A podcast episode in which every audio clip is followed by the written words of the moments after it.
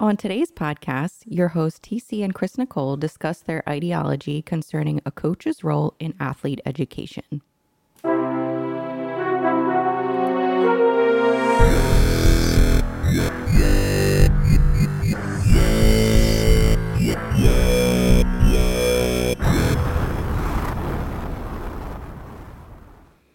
Hey, everybody. So, we are back with another episode.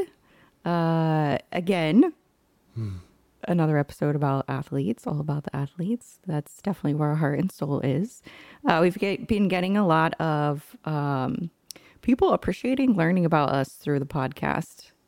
So I feel like we're we're not ones to just kind of give our our personal life updates, but um, I think we should talk about some of the things that we've been doing as of late. Uh, just like a quick life update, and then we'll get right into the content. So, uh, we do have a couple of events on the horizon that we're organizing. When I say we, mostly TC. uh, and we've had some different changes to our daily routine. So, which one do you want to talk about first? Um, I guess I'll talk about the events and you can Yeah. talk about your the the routine changes. Okay, sounds good. Um, so first up, we got uh, 100% Raw World Championships. Mm-hmm. Um, we've got a lot of exciting developments this year. We're gonna have a big LED backdrop. Um, Ray Williams, who is a seven-time IPF Super Heavyweight World Champion, he's gonna be at the Pro Strict Curl on Saturday for a meet and greet. Um, as well as Lee Haney, that's eight-time Mr. Olympia. Yeah. Lee Haney, he's gonna be there. He's gonna be our keynote speaker that night. Um, he's gonna be there for the meet and greet as well. Um, It's a four day event, so there's a lot of organizing. yeah, yeah.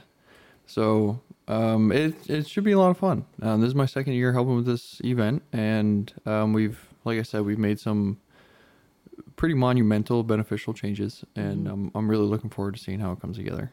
Yeah, Um, there's gonna be growing pains with anything, right. but I I really think it's gonna be worth it. And I think that at least 98% of the lifters are gonna believe it's worth it as well. So Yeah, I'm excited. I'm excited to see the changes. I was there for a little bit last year, but I was also flying to Des Moines. I think that's where I Mhm. was. I don't even know. A Midwest somewhere. yeah, you flew into I think Kansas City and then drove to Des Moines. Yes, Yeah. that's right. Yes, yes. Um, so I was traveling during that Yeah. uh, for a team show, coaching some athletes. And this year, uh, simultaneously the same weekend is the uh, NPC Ben Weider yeah. national uh, championship. So I will be coaching there as well. So I'll be, that's also in Virginia. So halfway through the world championship that TC will be running, I'll be up there coaching and then running back and we'll be exhausted by the by the end of the weekend, but it'll be fun. Yeah. Yeah, So- gonna be great. And then we have a couple other events. We'll be f- flying out to California. Yeah, so beginning of December, we have a strict curl competition. Um, our state chair out there, John Wong, he's going to fly both of us out there to help. Um, it's to be seen yet if Sam's going to come down and help us out with that. Sam, Sam, we're plugging you right now. Yep. Um, but yes, we got that, and then the following month in January, uh, I actually met with the uh, Miami Inter- International Fitness Expo Mhm. promoter yesterday, and um, he's going to be doing a, a, a much smaller event um, in January that he invited us to. And I think what we're going to probably end up doing is just bring a strict curl platform out there and do like a strict curl exhibition. In Uh, Miami, yeah. Yeah, try to get the try to get the word out. Um, you know, continue trying to to boost the sport. Might even bring a deadlift bar and do some hip thrusts. Um, yeah. So the reason being for those two exercises is because at the Mi- Miami International Fitness Expo, which will be June first, twenty twenty four. Uh, 100% Raw will be there. and We're going to be having a strict curl competition, full power lifting competition, and um, two flights of hip thrust. So this will be the first time that the hip thrust lift has been sanctioned within 100% Raw powerlifting, and um, pretty excited about it. So, yeah, it's yeah. gonna be a lot of fun. I competed at that Miami show this year. It was our Mm-hmm. first time there, uh, and it was a blast. I competed with Coach Paul and Nicole and Marina, and then TC went around and made a bunch of friends while I was competing. Um, but we made a lot of good connections, and that's kind of what helped open up this opportunity to be plugged in. I feel like more and more we're in Florida, um, but Florida's been very good to us. So Yeah, no, no going back now. Our calendar is filling up uh each Yeah. i feel like all the time Yeah. but February we've got NC State Championships with Raw, and we got Battle of the Border March, and then we've got American Challenge kicking off in May, and then right into June, and then we've got nationals, you know, with bodybuilding, North Americans and stuff, and And there's holidays in there too. and then Traveling. 2024 is o- over already. Now we are in 2025. so welcome. but, Uh, but yeah, it's been good. So, or just keep an eye out or ear out if there's things that or events that you are interested in. Definitely, you know, contact TC and or me, probably TC. Yeah, definitely. Like if, if you're so 100% Raw is a uh, tested powerlifting federation, but if you're interested in competing in hip thrust, just like shoot me a message. Um, I'm really looking to honestly, if I get enough hip thrust registrations, I'm probably going to take the full power out. Like anyone, we're going to be right next to Powerlifting America. They're going to be doing squat, bench, deadlift. Great. You know that that's perfectly fine. I'll do the strict curl, and I would love to have like four or five flights of hip thrust. Yeah, that would be sweet. Yeah. So tell your friends that you know, like I said, like Chris said, you know, reach out to me and um, you know, we'll get you registered. It, it should be a really good time. Like the, they are. Um, they had fifty thousand square foot last year. They're increasing by twenty five thousand square feet, so they're going to be up to seventy five thousand square feet. Um, they usually have at least five thousand people going through there. They have like five. Man, I want to say he said five hundred vendor tables, but that sounds like a lot for the space that I was I'm thinking of of last year. But it's a full expo. Like it's it's a it's a great event. Yeah, Adrian came and we, her and I walked around the, and yeah, you walked around too. Mhm. I said- bought you a bunch of cookies. yeah, yeah. Well, cookies. There was like uh, massage people there, which we made connections with as well. Yeah. They've been great. Relax So and get results. Yep. yeah. Um. So yeah, it was fun, and Adrian and I got f- free like shorts and tops from TLF. I think it is, uh, which is great quality stuff. We were both. They were like, "What size are you?" And we were both like ready to like hear what the price was, and they just handed us a bag with with uh, clothes. So that was fun. Remember that, Adrian? um. So yeah. So it's fun. We're like as coaches. Um. It's great for us to be plugged into our fitness communities to learn from other professionals. Um, and you know, I think we keep harping on that, so I won't keep going. But um, and then another random thing that we've been doing lately, because this is our life update. Um, if you know me, I do not like waking up in the morning. TC smiling at me. Um, I just am now a morning person. Uh, but he was encouraging me to get up, have this quick morning routine, and then head to the gym with him because that's what he would do in the morning. I've never trained fasted in my entire life, and I've been doing that this week, and it's actually been going really well. Uh, I definitely feel like I have focused workouts because I am not in the middle of starting my workday, getting it interrupted to go hit to the gym. But then I'm, you know, like in the past, I'd still be thinking about my athletes. I'd still be trying to communicate with them during my lifts, and this kind of like helped isolate me a little bit so that I could focus on my training. And yeah, we're giving it a shot. I feel like I'm sleeping better. Well, and that's that was the other. I think that was the initial reason why I suggested it, right? Because like you hate waking up early. I'm not just going to arbitrarily say, well, you should wake up early then. Yeah. Um, that's a separate conversation about immersing yourself in you know things that make you anxious or stressed out. So we'll talk about that later.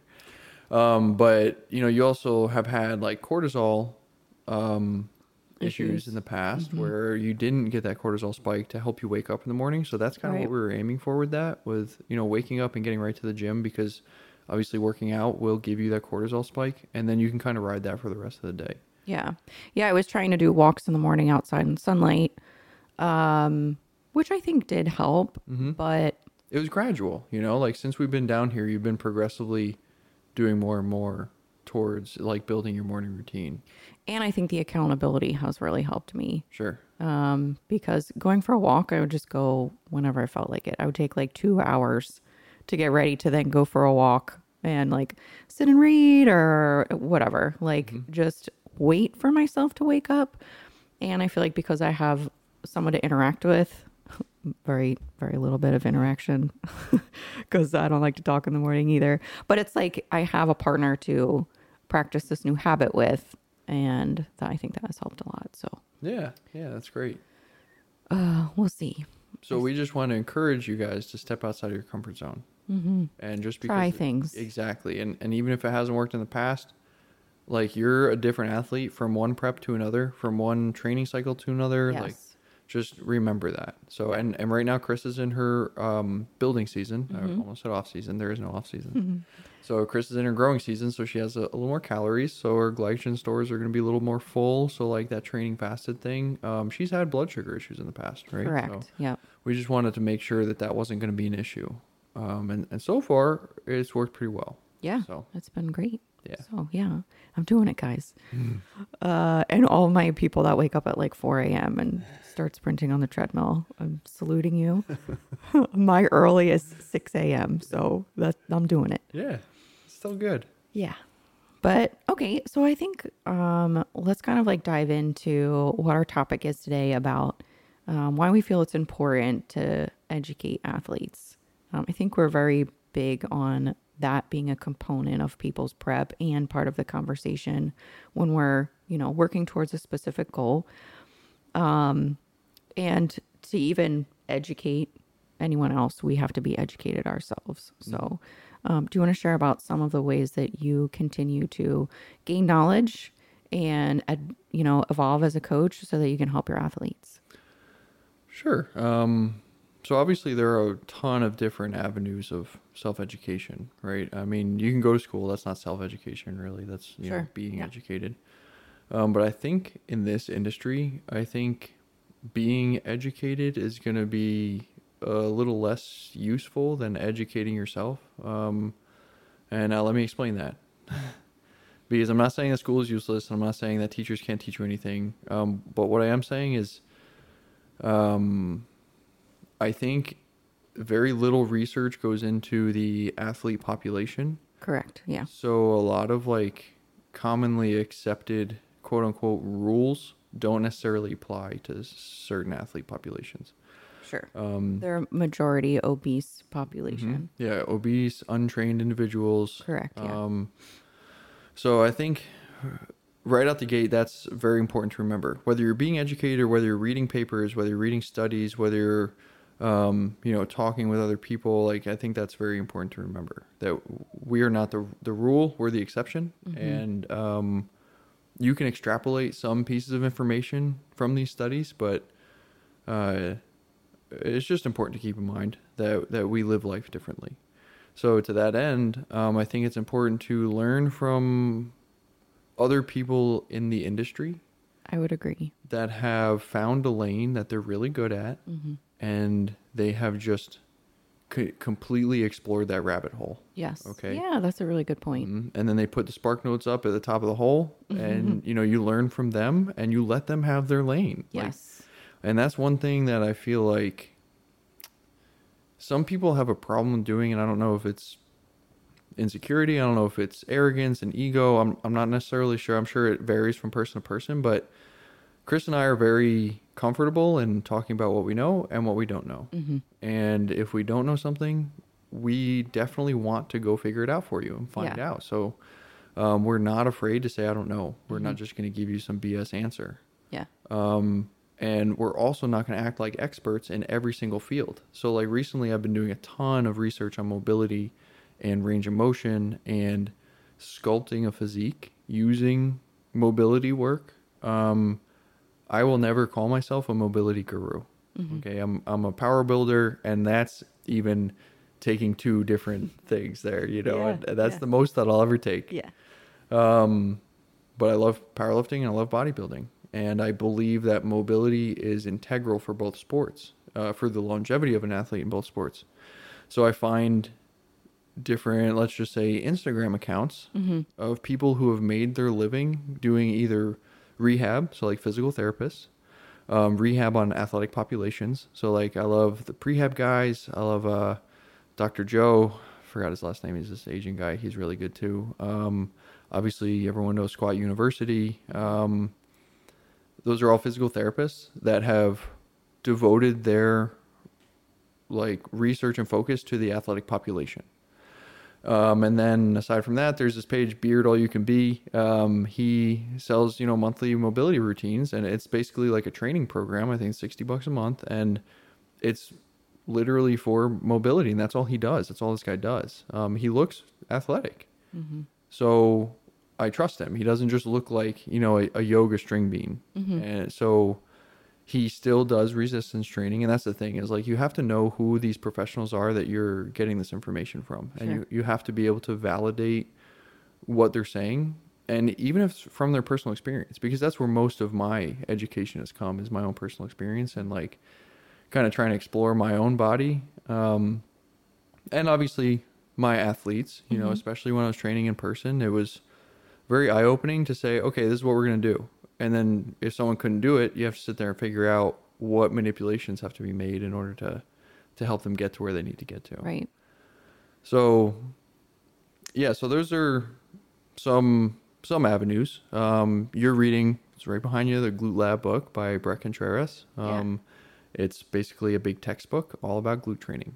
I read it over and over again. hmm And But it's very interesting, and I do like um, because I agree with his a lot of his philosophy and like w- how he approaches well, and he um, has results. glute training. Well, that's another big plus. Yeah. yeah yeah if he didn't have like hundreds of girls that he's helped grow their glutes to Mm-hmm. massive proportions then this book would be a lot less valuable but he's Yeah. a phd who's devoted his life to glute training so guess what that's who we're going to look to when He's we're thinking about know. glute training Yeah. yeah, And um, I'm also reading a book on um, cortisol Mm-hmm. and stress, which I feel like everyone and their mother is dealing with, myself included. So that's been very eye opening to kind of just have a different perspective. And it does include a lot of studies that I can go back, I can go and refer to.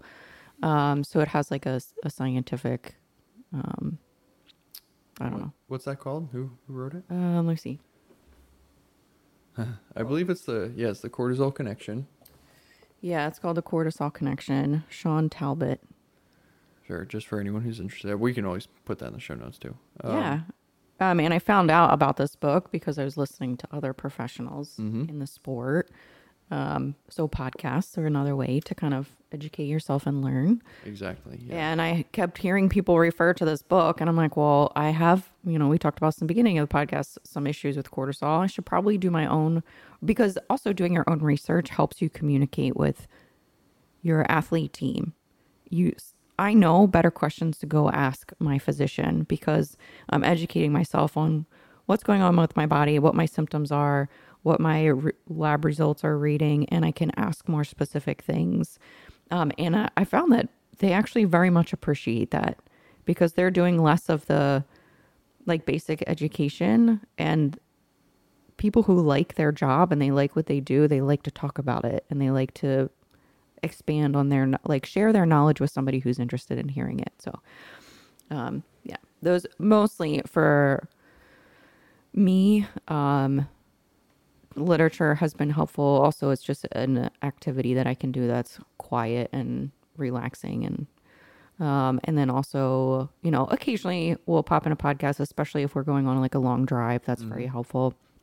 I have my athletes share with me stuff that they're learning on occasion, especially if they want my opinion on it or they want to experiment with something that they've heard.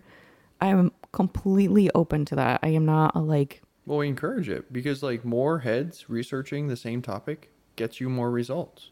And I don't, and if I'm completely like, I have no knowledge on the topic, then it's something that we like discover together. mm-hmm.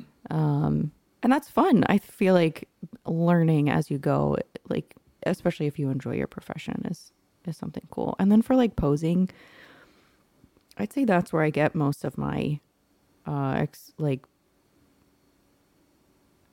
i'm able to watch athletes pose um and look at videos on instagram and i'll s- study them uh, there's been times where I've gotten a video and slowed it down and watched like hip movement with foot cadence and tried to figure out how they were looking so smooth. And then applying that to my own uh, practice. Just even if it's a transition that's not good for me, it may be good for my client. So learning how to do all of it, learning how to do you know, lat spreads for figure and learning how to do men's physique posing. And I try to do men's classic, but uh, that's a whole other animal and uh, not something I'll probably be really, very well versed in. But that's what I mean is like you can have a good understanding of the basics, but there's always so much more you can learn. So, uh, anything else you want to talk? Oh, and certifications. That's another way to continue education. Yeah, which um, depending on which personal trainer certification your coach has, um, they are supposed to be doing continued education every two years anyway. Um, so like NASM, you have to get recertified every two years. Uh, you went through NCCPT. So I had a NASM certification. I got the book, I studied it, and then um, someone asked me, "All right, so here's your like, how would you train this particular person?" And I didn't know how to answer that because I'm I'll learn the content, I'll do great on tests, but the applicable part was where I struggled because I don't I didn't exercise that mm-hmm. muscle of like okay, there's here's the scenario, how would I help them? Uh, so then I enrolled in NPTI That's it. Yeah, I always forget the letters. and I spent six months. I saved up all my money, spent six months going through their education uh, program where they talked about nutrition, they talked about um, program design, and they had a component on anatomy, which I thought was extremely helpful. If you are training someone, you should know your anatomy. You should know where the muscle insertion and origin is, what like functions it has, the opposing muscle group. That totally like opened up my mind to designing programming that made way more sense. And then the school also had a practical part where half of it was in the classroom and then half of it you went to the gym and you had to cue the exercise. You had to perform it and cue it and um and practice it. So that helped a lot too. Uh, so that's where all that's where my training has come from. Sure. Yeah, so that's a lifelong certification. Correct. Um, so you don't need you don't need to do continuing education once you go through that course, um, but obviously we still do. Um, so yeah, certifications that's a great way. Uh, most of them are going to give you like very basic information, just like you said. It's it's not necessarily going to give you a ton of like critical thinking and application right. uh, yeah. aspects, but um, if you're a fitness professional, you should be immersed in the culture anyway, and you should be taking what you're learning and trying to apply it to your own training first before you just arbitrarily try to apply these training theories to your athletes, That's a good point. Yeah. especially if you're an online coach. Yes. And you just, oh, well, it should be working. It should, you, sh- all you need to do is this. And look, like theory is completely different than reality. Um, it gives you a starting point, and that's pretty much it, Right. right. especially when you're dealing with people because every body is different. Yeah. So that's definitely really important to, to keep in mind. And I think that goes into our next point of like um, allowing athletes to have a voice when they're communicating with us. Um, and I think that's that should be. There's other coaches that allow that as well. They're just not like, well, this is what I said, so this is what you're going to do, or follow the program. Uh, I like people being able to ask questions. Every single check in, for the most part, people are asking me at least one question. Um, and I enjoy that because they're interested in knowing why they're doing something. So that's a better buy in. If you know, for me especially, if I know why I'm doing something, I'm more likely to implement it. Um, and then also, I think it just helps take ownership as well um, because you're being involved in what's going on with your prep. You're not feeling like, here's the protocol, do it or don't. If I don't, I'm failing. It's more of like, let's find a, way to make prep successful and in alignment with your current life. Um, and you also communicate with the clients and help with education and letting them ask questions. And um, did you want to expand on uh, that that type of communication? Sure. So, uh, so as an athlete, you have a certain responsibility towards personal growth and education. Um, obviously, as your coaches, we are there to lead your exploration of your own body and your own fitness journey. Um, but I definitely believe that there is an aspect to successful athletes that they're always curious about the why behind mm-hmm. what they're doing. it's very easy to just be a robot and go through the programming and then if it doesn't work you just well that coach sucks well Right. if you didn't give them any feedback then they didn't have anything to go off of and all they're going off of is like general expertise from other athletes Right. so if you're not checking in with your coach if you're not asking questions if you're not giving feedback on your training program your nutrition program your stress level throughout the week your weekly schedule if you're not communicating with your coach, you're not doing your job as an athlete. And now, if your coach isn't asking these questions, then we could say that they're not doing their job either, right? It's a two way street. Um, but I, I've just found that the most successful athletes are very invested in their prep and in their own growth as a um, intelligent athlete, right? Not Sure. just a physical athlete. Um, so yeah, but so w- what I do is I ask for a ton of different like assessment videos, and I we try to pinpoint various weaknesses uh, and weak points and and movement compensations so that we can bring their attention to it for their training, which again keeps the athlete thinking and focused on their own body as um like a in in a unique anatomical figure Sure. right? So because now we know that we have this little issue and we can't just do square lat pull downs. We mm-hmm. have to change our torso positioning to make sure that we're accounting for this shoulder girdle shift and you know now we have a lat weakness on one side and we have to you know target that and to build it back up and then we can go back towards you know the the bilateral focus um but yeah it's it's it can be hard, right? It can be very difficult, and it can also be. Um, I don't want to say like demoralizing. That's not the. I don't think the word. Um, but de- de- demotivating Sure. when you feel like you're constantly having to fix these issues and you're never doing anything right. Um, but I think what's important to remember is that's not the case. Just because it can be done better doesn't mean you're not doing it right. Doesn't mean you're not doing it correctly. It just means maybe we can make this exercise a little more efficient for you. Um, and that's my job as a coach, right? To to look at these videos that the athletes submit and to see where there's an opportunity for improvement in the movement pattern. Um, It is challenging. That is something as an athlete of yours, um, I've had to practice, and there's been plenty of times where it has been frustrating. Um, I think becoming more aware of body imbalances, especially for me with my scoliosis, has been very like that's sometimes gets in my head like, oh, wow, I am really like all kinds of crooked.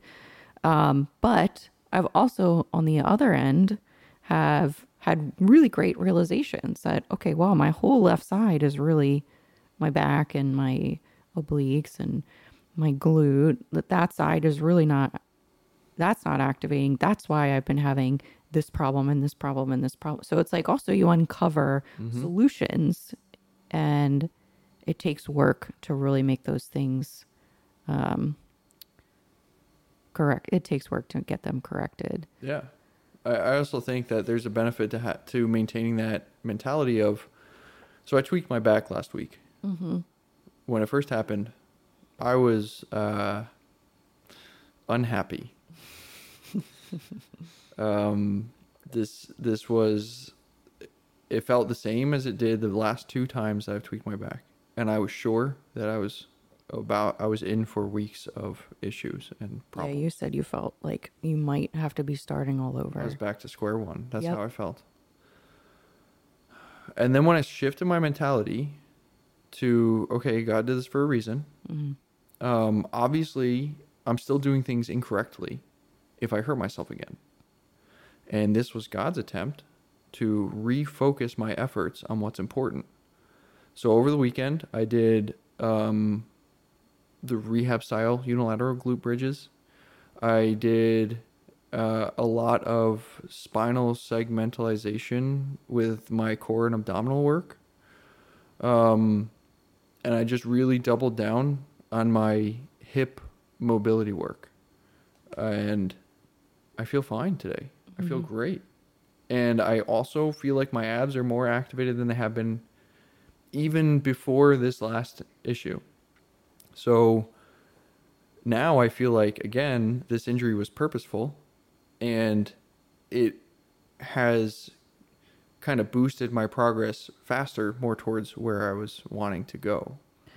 I also think like um, going through experiences yourself as an athlete helps in relate, like we've said, relatability for an athlete, but also helps educate it, uh, educate them uh, a little bit differently than if I'm reading a textbook about a back injury and now here is a protocol to follow. It's more like I know what this feels like Yeah. this is what's you know and then you can give them specific things that they're like yes you know exactly what i'm experiencing like there is that component that i think uh, and connection that helps with um, just being able to relay information mm-hmm. to someone so Yeah. i mean that's a positive way to kind of look at a bad situation Well, you have to. You have to look at it positively, right? Because any situation is just that. It's just a situation. And if you start looking at it as a negative situation, then your own mentality has already beat you. Mm-hmm. Whereas, like I said, this injury, all that it's doing is pointing out an issue in my own kinesiology. And if I want to achieve the powerlifting goals that I've set forth for myself, I know that I have to be perfect. And if I'm not perfect yet, I'm going to keep hurting myself. Mm-hmm. So I would much rather slightly tweak my back with 450 pounds on my back than wait until I'm going for an 800 pound PR and completely destroy a disc, sure you mm-hmm. know? And that is a hard mentality to adopt. It is. When you're injured and you just want to go in there, balls to the wall, and just beat the crap out of yourself training, it's hard. Um, but a lot of the times it's, it's very worth it. If you hurt yourself, you have a weak link in your kinetic chain that needs to be addressed. And that's all that injury is telling you. We had we had an athlete uh, a few weeks ago hurt her back. Um, she was an eccentric on her last rep of deadlifts, and because I've been through it, I said, I imagine where you're feeling the pain is right here. And she emailed me back, Yeah, that's exactly it. Mm-hmm. I said, Don't worry, it's just a muscle strain. This is what we're going to do to fix it. And you're going to come out stronger than you were before. Mm-hmm. And lo and behold, man, she's been emailing us, Oh my gosh, like my training's been going so great. I feel great. Yeah, I still feel like a little band around that, you know, that area of my torso, but all this core work and the lumbar love days and like it's it's all coming together. Mm-hmm. And my training has felt great recently. So let's talk about the training because I feel like there that's one thing that I really enjoy that you do is you have specific focal points for the workout. Mm-hmm. There's like I open up the app and there's a description of why this workout was created and what its purpose is. And then with each individual exercise, you've done a good job of not just explaining the cues, but where you should be feeling things, what your body position, you know, like there's just a lot of detail. And so, um, yeah, why don't you kind of talk on how your training is set up to help educate athletes in the gym? Sure. So, um, kind of what we talked about last podcast was uh, training intensity versus intentionality. And what I aim to do with my programming is to show the athletes the amount of thought that should be going into their training. We're not just going into the gym and going through the motions. We are we're training. We're not just working out. So the difference between working out and training is working out it's for general fitness. It's for the average individual. They go to the gym to get movement in because now we, in the 21st century, we have these sedentary lifestyles and, and we mm-hmm. need to go to the gym to get any kind of physical activity. Sure. Training is focused, consistent work towards a specific goal. And if you're an athlete, if you're a bodybuilder, if you're a powerlifter, if you're a CrossFitter, it doesn't matter. You're training because you're aiming to do better at your next competition. So every time you go into the gym, your focal point should be on what do I need to do to get better for my next competition? What are my weak links that I need to work on and focus on? What are the positioning cues that I need to reestablish? And bringing that kind of intentionality to the workout, yeah, it's tough. But you know what? That's why not everyone is successful in sports. Um, working out is easy. Everyone okay, not everyone. If you go to the gym, you like to work out, right? Like that's just that's the easy part of being an athlete. Mm-hmm. Training and being intentional with your movements and your energy expenditure, that is the hard part. Um so yeah, so the cues that I put in there, um I understand that sometimes they can be a little overwhelming because if you go from thinking about nothing in your training to trying to think about literally every part of your kinetic chain, it's difficult. Yes. It's hard. Uh huh. But what I've realized is if you don't start from the ground up, let's just say you're doing chest flies, and you don't initiate your posture with your feet rooting into the ground, and then your legs corkscrewing into your feet so that you activate your glutes, and then your glutes staying activated so that you can pull your erectors away from your pelvis without your pelvis positioning changing, and then activate your core so now your spine is completely rigid. It's you're probably going to be using more rotator cuff than Yeah. pec muscle. Mhm. And you might, what I've noticed is I shift to one side and I might get my left pec, but because my right, the right side of my back is a little more locked up, you know, I'm going to be hitting my shoulder and my rotator cuff instead of my pec. Okay. So, yes, it's tedious to think about your entire body when you're doing these things, but your kinetic chain was designed to work a specific way and it works interdependently with different parts of your body. And what I've been realizing is so I've I've been dealing with some elbow pain. My elbow pain is coming because my right shoulder is shifted forward slightly. And that puts it in a different position so that when I'm doing pressing motions or even bicep curls, I'm putting more strain on my on that uh this little muscle in here, the tennis elbow. Um, it's putting more strain on that than there should be. And when I reposition that shoulder, the pain is gone immediately. Immediately. And it's just crazy because you wouldn't think your scapula position would have anything to do with elbow pain. Mm-hmm.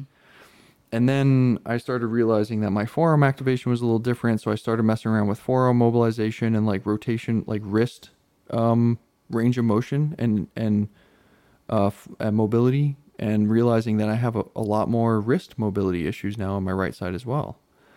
So again, your body is an interdependent unit.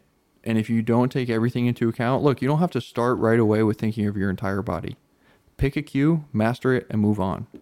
Um, the issue with that is like, you know, if you're doing uh, reverse pec deck flies and you're arching the shit out of your low back, it's going to be a lot harder to then change that um, bracing positional pattern in the future once you've established it. So that's why I try to give everyone all the cues immediately. And then whatever you pick up on, great. We'll work on the rest later. We also give accessory exercises um, outside of those. I'm gonna say like glamour lifts uh, that are just like straight hypertrophy centered. Like there are other exercises in there to help establish. I mean, I just had uh, athlete uh, message me today that unilateral, uh, the style of unilateral hip thrusts that you had prescribed helped her make a better connection between her pelvis and her core. And her hip thrusts were so much better after that. And she's got sore glutes walking on the treadmill.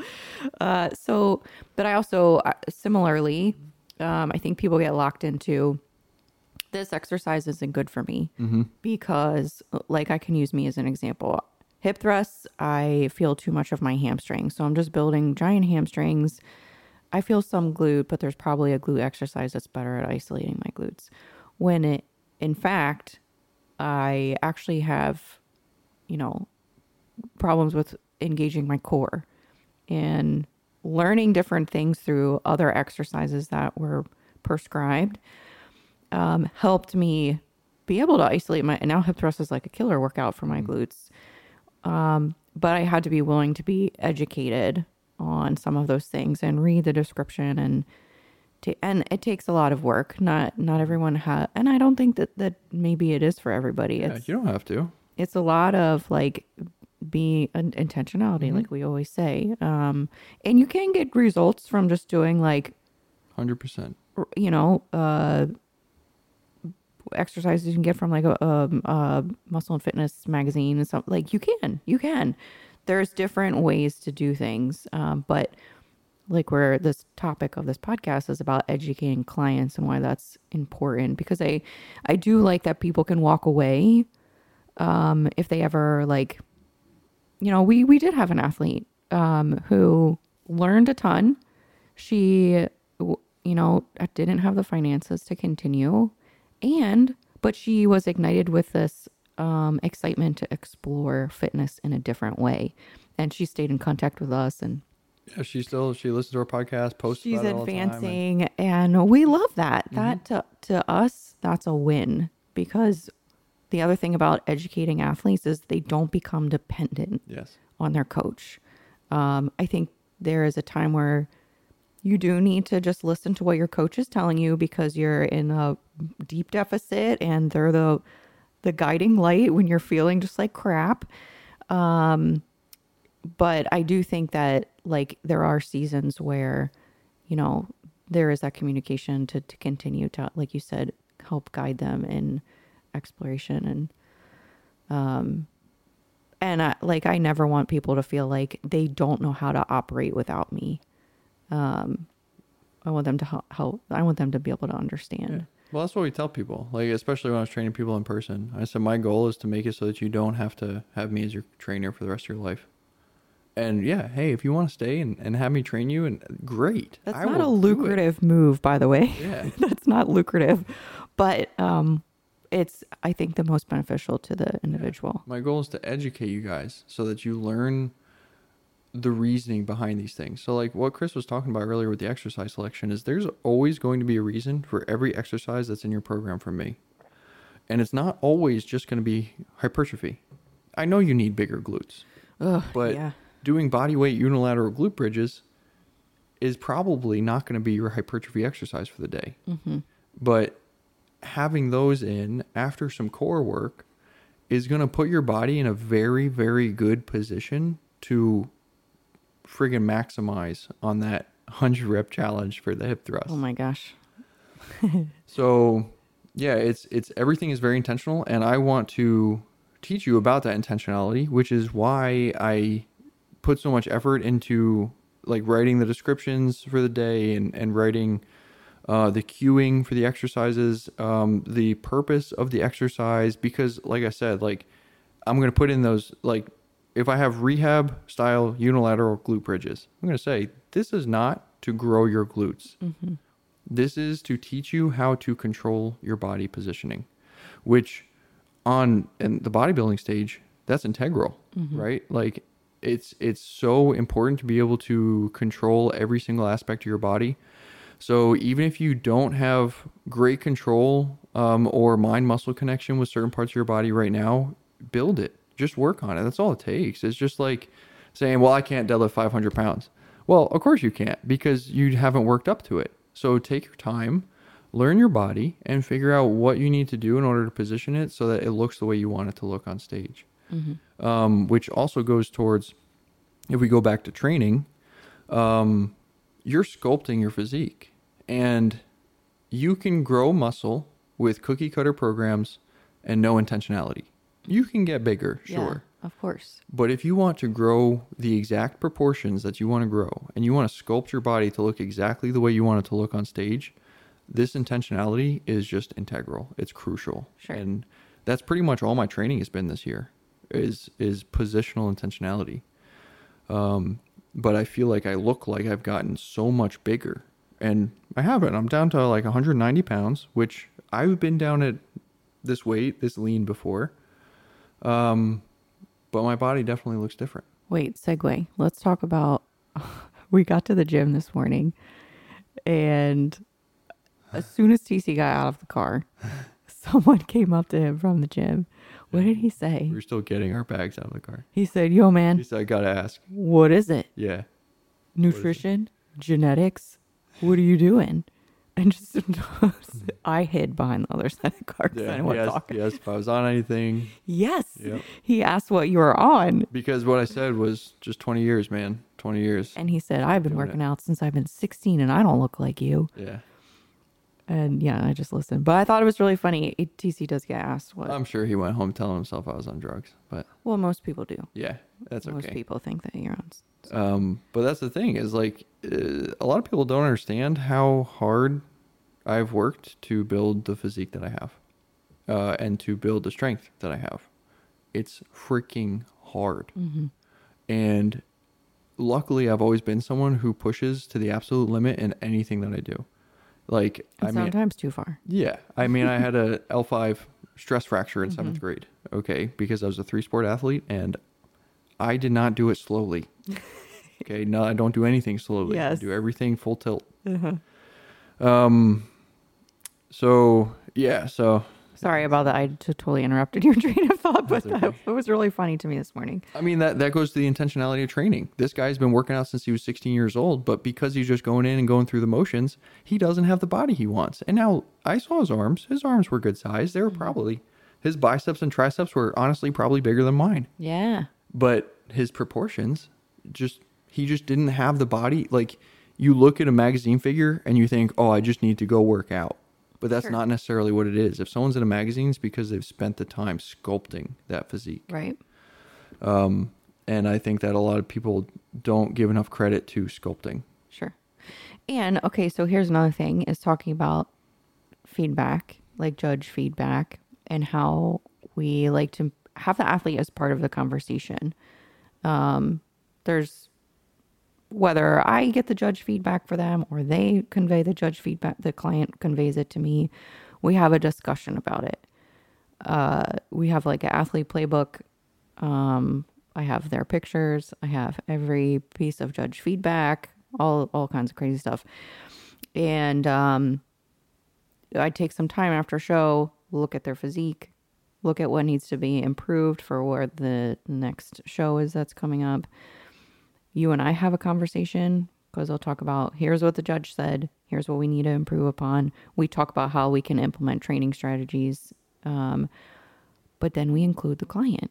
Um, I'll send them a video reviewing their show, what stuff went well, what stuff we can improve upon, and what what we're strategizing to move them forward, because they need to know what the roadmap is kind of looking like, because that the responsibility of intentionality is on them.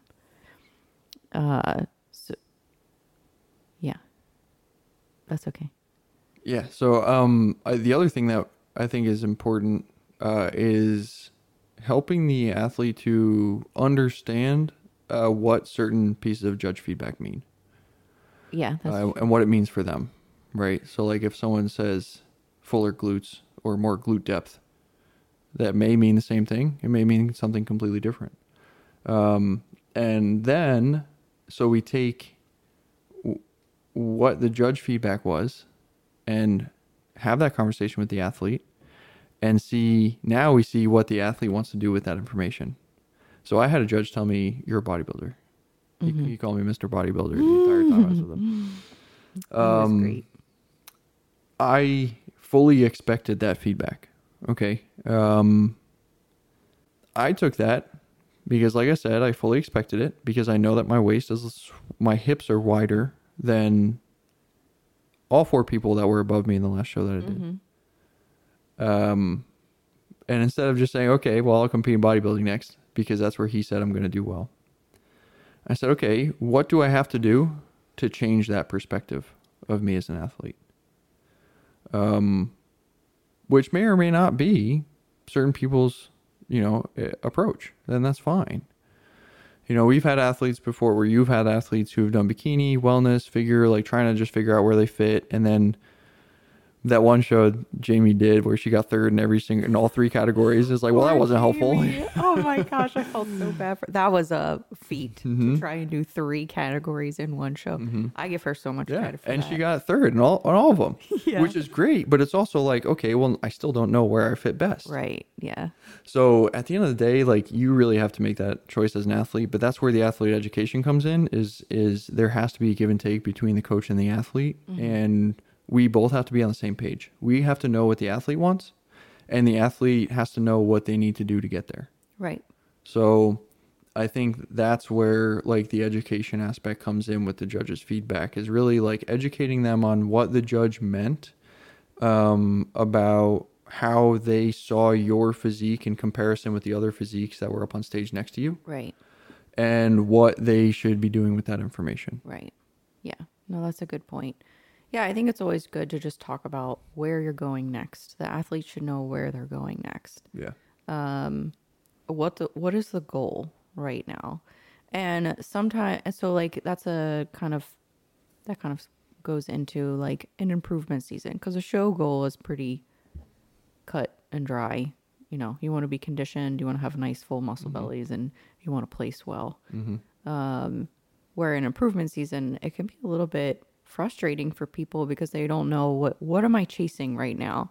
Yeah, I want to grow muscle, but I think it's really helpful to establish other focal points and have that communication. So if there's you know, hip mobility issues, let's use the time now to because that's going to help your posing, that's going to help your muscle growth. Like mm-hmm. let's focus on making sure that that happens. That's hard. That's a hard thing to do when you're spending a lot of time doing cardio, dieting for a show. You're just trying to make it to the stage. Um, still do it, but you can put more of an emphasis emphasis on it in an improvement season. Um, and that's one thing that I like to communicate with clients about and, and educate them on what what should we be looking at in the improvement season. Yes. Hands down for everybody, it's we want food variety. I want you to be eating what like lots of different foods. We need to make sure nutrition is giving you lots of variety of those micro uh, nutrients. I want you to have a social life.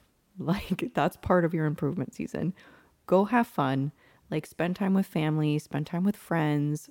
Go be social and have the because the healthy relationships around you are part of being a healthy athlete. So invest in them. Um, and then talking about how to approach food as well too uh, in an improvement season, like having some flexibility. I have clients that they will have a certain amount of macros five days a week, and then they get an influx two days, two back to back days. They're going to get an influx, and we set that that up around their lifestyle or their schedule where it makes them feel like a reward. It's a reward system. And it still helps them with their goals. Some people just need flex calories. They do really well knowing that they have an extra 300, 500, whatever it is in particular to them, that they can use any day. Um, you know, I'm feeling extra hungry today. I had a long travel day. Um, and they can kind of use them at, at their own disposal. Um, and then other improvement season things are just making sure our goals are health, good sleep. You are get, you are having healthy digestion. We're having a doctor look at your lab work. We're making sure that we're optimizing the season where your body is relaxed and happy. Cortisol is managed, and we're setting you up for, you know, the next season where it, you're getting into a grind.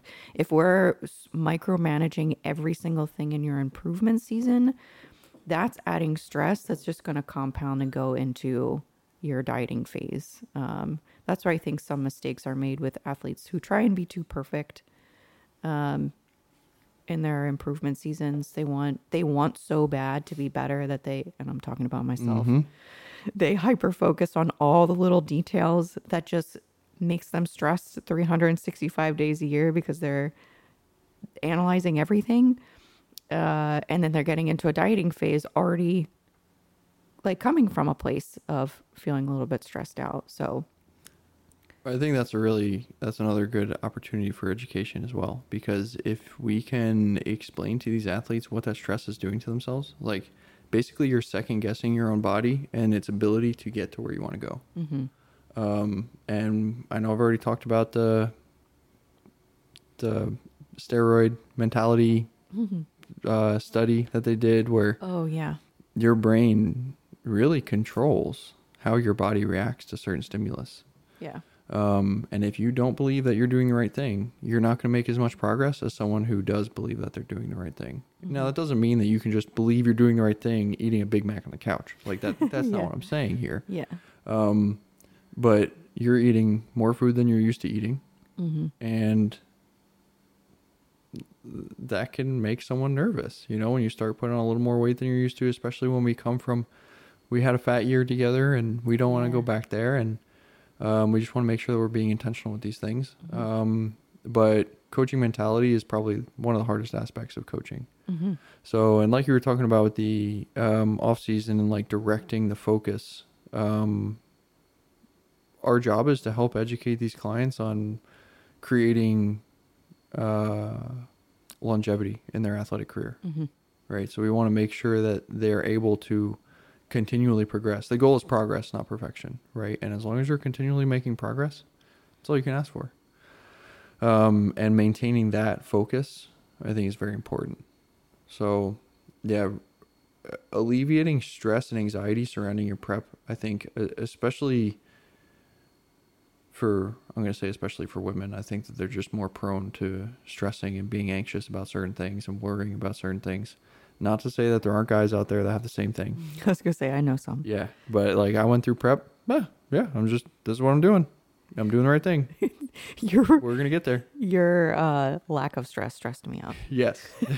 You're not worried about this. perpetually yep so um but you know uh it worked very well Mm-hmm. so Yeah. So like the point was setting clear goals um, and making sure that we're also talking about why those are important things to focus on. So I guess that goes in line with the education part. definitely yeah.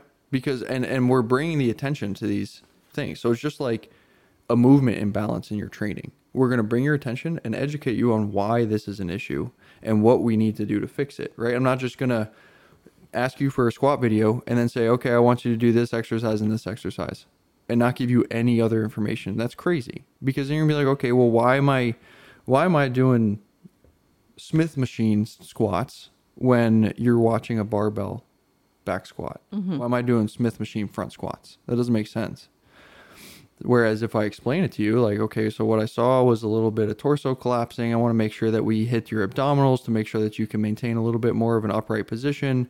I want to hit your quads, make sure your quads and your hip flexors are nice and strong so that we can, again, maintain that upright position.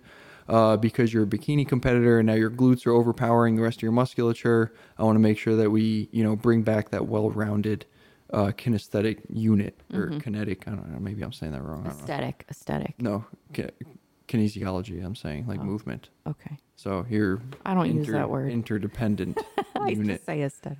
Yeah. Um, but yeah, hopefully they, yeah. Yes. So good point. Um, what other things? I think that I get a lot of questions people ask me about can I eat this? Can I have bread? Can I have dairy? When do I remove whatever uh, from my diet? And that's another thing that I think is important to kind of talk to people about. Like, I don't like using meal plans. I really don't like using meal plans um, because I feel like it fosters a um, dependence on something that, like you, you're just doing it. You're you don't know why you're doing it, exactly. Yeah. And There's so if no flexibility. right, You're a prisoner. and are you going to eat that meal plan for the rest of your life? What if you have to travel? What if something comes up? What if? What if? What if? Yes. So understanding carbs, fats, protein. Some people have a like they don't like it. They're like, mm-hmm. "Well, I just want a meal plan." And sometimes we can start there if they're really struggling and we can talk about creating how many meals you have in a day, how to pair certain uh, macro ingredients together so that you're sustaining good, you know, blood sugar. Uh, but I don't, I like to move away from that as much as possible. Say track five days a week during your work schedule just to keep your life, or, or use the meal plan if you want for five days because you're crazy busy. On the weekend, do not use that meal plan. Like, try utilizing the app, try tracking the macros, start looking at what you're wanting to eat and what that food is made up of so that we can we can imp- we can include foods that you enjoy because I think the more that people are not eliminating foods arbitrarily and they're just eating the things that they like to eat and keeping them in their prep for longer like I mean man, I don't know. I was there's less stress and anxiety. There's there, you're going to stress out less about it because you're not saying, "Man, I really just want this." So have it. And like the repercussions post show Yeah. can just be so detrimental. If you've eliminated something for an extended amount of time reintroducing it can cause digestive issues which compounds like issues with your mood because you're ner- you know there's so much serotonin and stuff's made in your gut. It just can create so many other problems um and like that also uh what's the word i'm looking for you're eliminating something for too long and then it, you just dive headfirst into having it again. Like I have people that you know, I just I eat my clean foods, my veggies, my chicken. And I'm like, please don't eat just chicken, veggies, and rice. Yeah, like please pick other foods. You want a bagel, go have a bagel. Let's talk about how it fits in your your meal plan. Um, when is a good time to have it? Like let's let's um, look at I don't know, just how to make a sustainable lifestyle out of nutrition and not be so locked into these hard and fast, like, this is what I should be doing, this is what I shouldn't be doing. Um, and I feel like with more flexibility, my preps have been much more enjoyable. Um, I feel like I've gotten great results. And so um, just extending that flexibility in nutrition um, is a lot of conversation and a lot of education, but it's important for people for sustainability. Well, I also think that like you almost end up eating on a meal plan during the week anyway. Yeah, you find foods that you like. Yeah, and because you're busy during the week, you say this is what I have for breakfast, and then your morning routine, you don't have to think about it. You just get up, you make that breakfast, and that's what you have. Same thing for lunch and dinner. And then if you want to fill the rest of your calories in with something else, you can if you're tracking. Whereas if you have that meal plan, there's nothing you can do. This is what you have to have every single day. And if we want to give you a refeed, it's so much harder for us. Like we have to like literally iterate what you're going to have in that meal. And then first of all, who knows like how you cook it, or if you go out and get a burger and a steak or a steak instead of making a steak at home. Like, it, there's just so many variables. Um, we'd much rather just give you a certain amount of calories to work within and give you that freedom and flexibility to uh, decide on your own what you want. Which autonomy I think is important for athletes Mhm, too. 100%. If I feel like someone's controlling every aspect of my life through a prep, there's the pendulum swings opposite opposite direction at some point. So letting people make choices, I think. I think that's another good um, education topic as well is like teaching athletes how to auto regulate their own prep. Um, it's probably one of the hardest things because we know that our emotions will lie to us, and the deeper you get into prep, like the more you're gonna say, "Man, I'm really struggling. I think I need more food. I think I need a refeed this weekend. I think I need this. I think I need this." And of course, your body is telling you you need more food. Like that's the point of prep and being in a deficit, right? Um, so you know, maintaining that focus on on that and, and being honest with ourselves about what your body actually needs, that's really hard. And it really comes like at the upper end of the intermediate athlete level and more towards the elite uh, athlete level, where the auto regulation really takes mm, takes takes a larger role. Um, but I think as coaches, it's our job to bring the client's attention to their own body and their own needs, honestly, right? Not emotionally, um, and teach them how to uh, auto regulate in their training and their diet. And it, it's going to start with, well, and end with communication with the coach, right? Like they're going to express certain things to the coach, and it just like it, it just demands an increase in communication between the coach and the client. Yeah. Uh, but when you have that increased communication, your progress is going to be much more much more efficient. Right. Yeah, and there are seasons for everything, like you said. Like there are times where an athlete, your job's to report what's happening, and it's my job to make the calls of what needs to happen next. And, Um, and sometimes it can be very stressful to like bring yourself to tell your coach what's going on. Yeah. Um, and I think we know that. Um, but at the end of the day, especially in a growing season, there's so much flexibility and room for change and adaptation that you should not be struggling through your growing season. If you're struggling with a body image issue, that's one thing. Like you were just stage lean, That's tough. Yeah. it's it's going to be tough to be softer. It is 100%. There's no doubt about it and I don't believe that anyone is immune to that. Um, of course we all like eating food, but we all also like looking really good. yeah.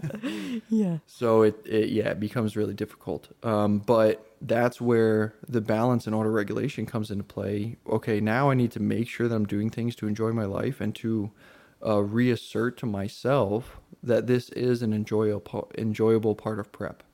Yeah, I don't necessarily look as good, but we can go out to dinner on the weekend. We can have a little more flexibility. I can have that treat. I can have that chocolate bar tonight if I want. I can have a little bit of ice cream this weekend if I want. Like, there's a lot more flexibility. Um, but it all comes down to communicating with your coach and establishing that that and i guess at that point it's not necessarily auto regulation because you're still bringing it to your coach and your coach is still giving you the prescription um, but let's just say five years later you're on your own because you can't afford coaching for whatever reason now you know what is expected and how to make these adjustments for yourself and that's where it comes to the athlete's responsibility of of educating themselves and trying to learn and advance themselves as an athlete Yeah. And you touched on it a little bit earlier in the podcast about some coaches find it almost threatening when people ask questions or they want to understand why. Um, and so it discourages people from yeah d- doing that type of investigation. Now, there there's pros and cons to everything. Um, sometimes you still need to be able to trust your coach. So, if you're asking a question, there should be an answer. If there's not an answer, then it's an a, you know uh, an effort in finding out you know how we can get a solution to that question. Um, but w- especially when you're deep in a deficit and you know your body is giving you like you said some different cues for like yeah my body is telling me i need to eat more and sleep better and you know i'm know pretty sure I, I do really well with a cheeseburger before my show. Yeah like the, that makes sense. Um but that's why that is an, a specific different role that your coach has in like just letting you be uncomfortable enough to get the end result that you're looking for. Uh so i don't want it to seem like you know. And still express that discomfort right? Like Right, don't, don't just yes. suffer arbitrarily. The goal of prep is not to see who can suffer more. Exactly, because if I have somebody who's not, t- you know, I have there's an athlete who's been really uncomfortable for like five, six weeks, and they have not told their coach, and they tell them in the seventh week, yeah you don't know you're like okay well you're supposed to be. Now it's it's about time. Right? you know that's what the coach is going to think. But if you're if it's that long of a duration, mm-hmm. yeah, maybe you do need like a refeed, or you you need a deload week, or you you need something. But yeah, so like I said, I think that there is that athlete responsibility of communicating and wanting to learn, and I think it's a more fun like it's a fun process when you get to link arms with that athlete and figure their body out with them. Okay so what's your life like? What's what mentality struggles do you have? Like what's your routine? What do you enjoy? What are the weaknesses? What are the strengths? How can we make this prep yours? It's your prep. It doesn't have to look like anyone else's. And so um yeah i don't know where i was going with that but i i find it really enjoyable and we're we're learning their body together Yeah. yeah and I like when people are like, "What do you think about?" Mm-hmm. I'm like, "Hmm, I never thought about that. Let's talk through it," and then we weigh it out if it's something worth trying or not. And it's what another cool aspect about having a group of different types of athletes is you're going to have some athletes who send you exercise videos and say, "What do you think of this? What do you think this is targeting? Do you think this would be beneficial?" And then you're going to have some athletes who send you food articles. What do you think of this? Do you think Yeah. this is BS? Do you think this chemical is good or bad? Or do you think? And then you're going to have people who send you mobility stuff, and then you're going to have people who send you postpartum stuff. Like yeah, it's it's so cool to be able to learn an eclectic group of people um also because it, it helps you learn uh, uh, teach and help more people right so like our job is not just educating athletes um, that are our clients but and and that's why we're doing this podcast that's why we do youtube uh, is because we have decided to immerse ourselves in this um, industry, um, whether it's bodybuilding or powerlifting. Um, we haven't gotten into a ton of other sports yet, but um, no telling what's going to happen in the future. Yeah. But since, how would I want to phrase this? Um, I believe that God gives people certain capabilities and strengths and weaknesses that can complement each other.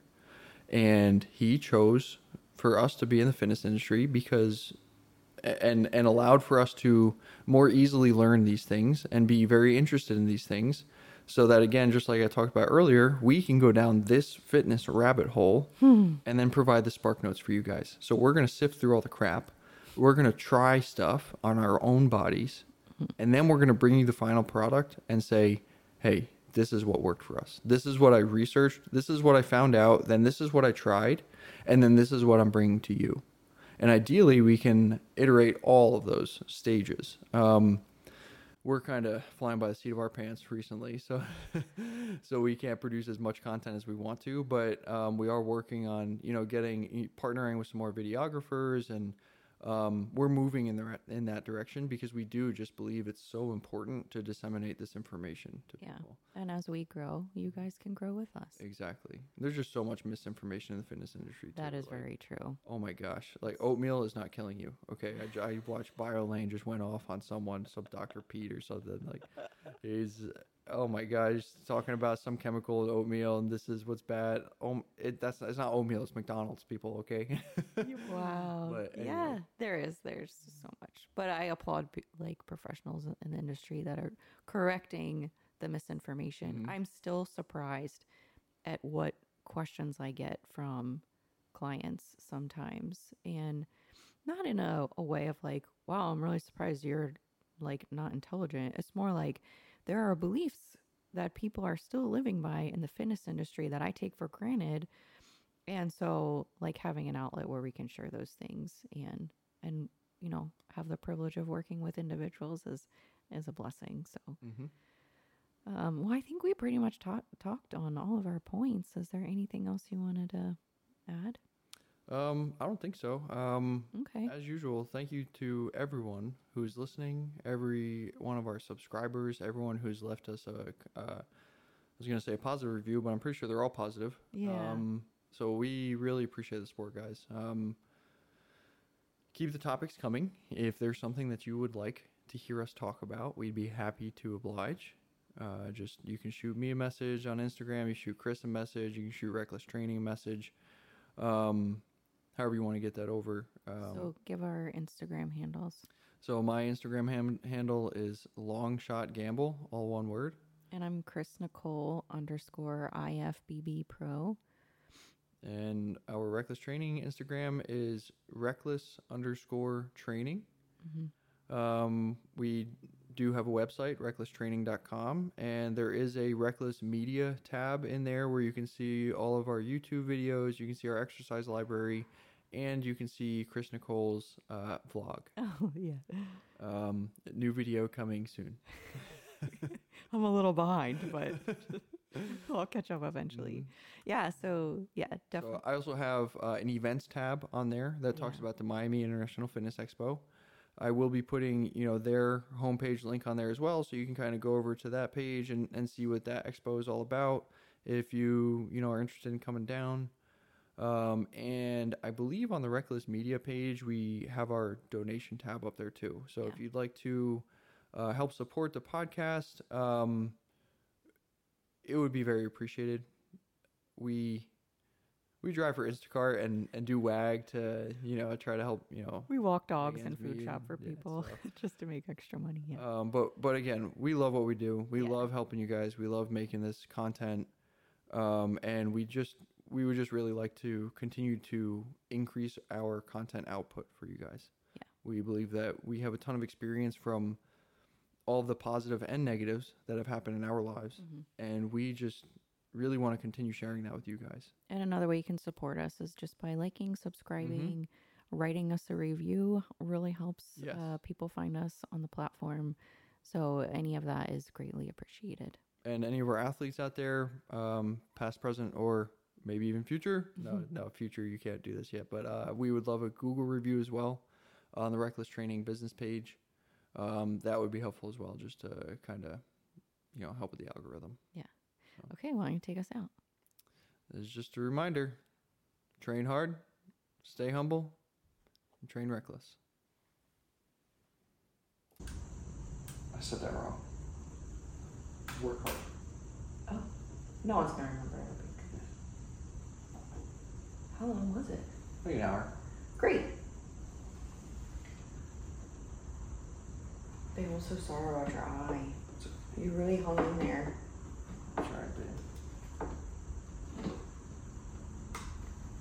I'm trying to talk faster.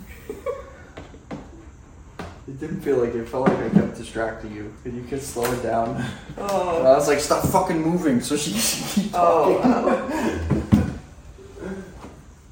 well, you did a great job.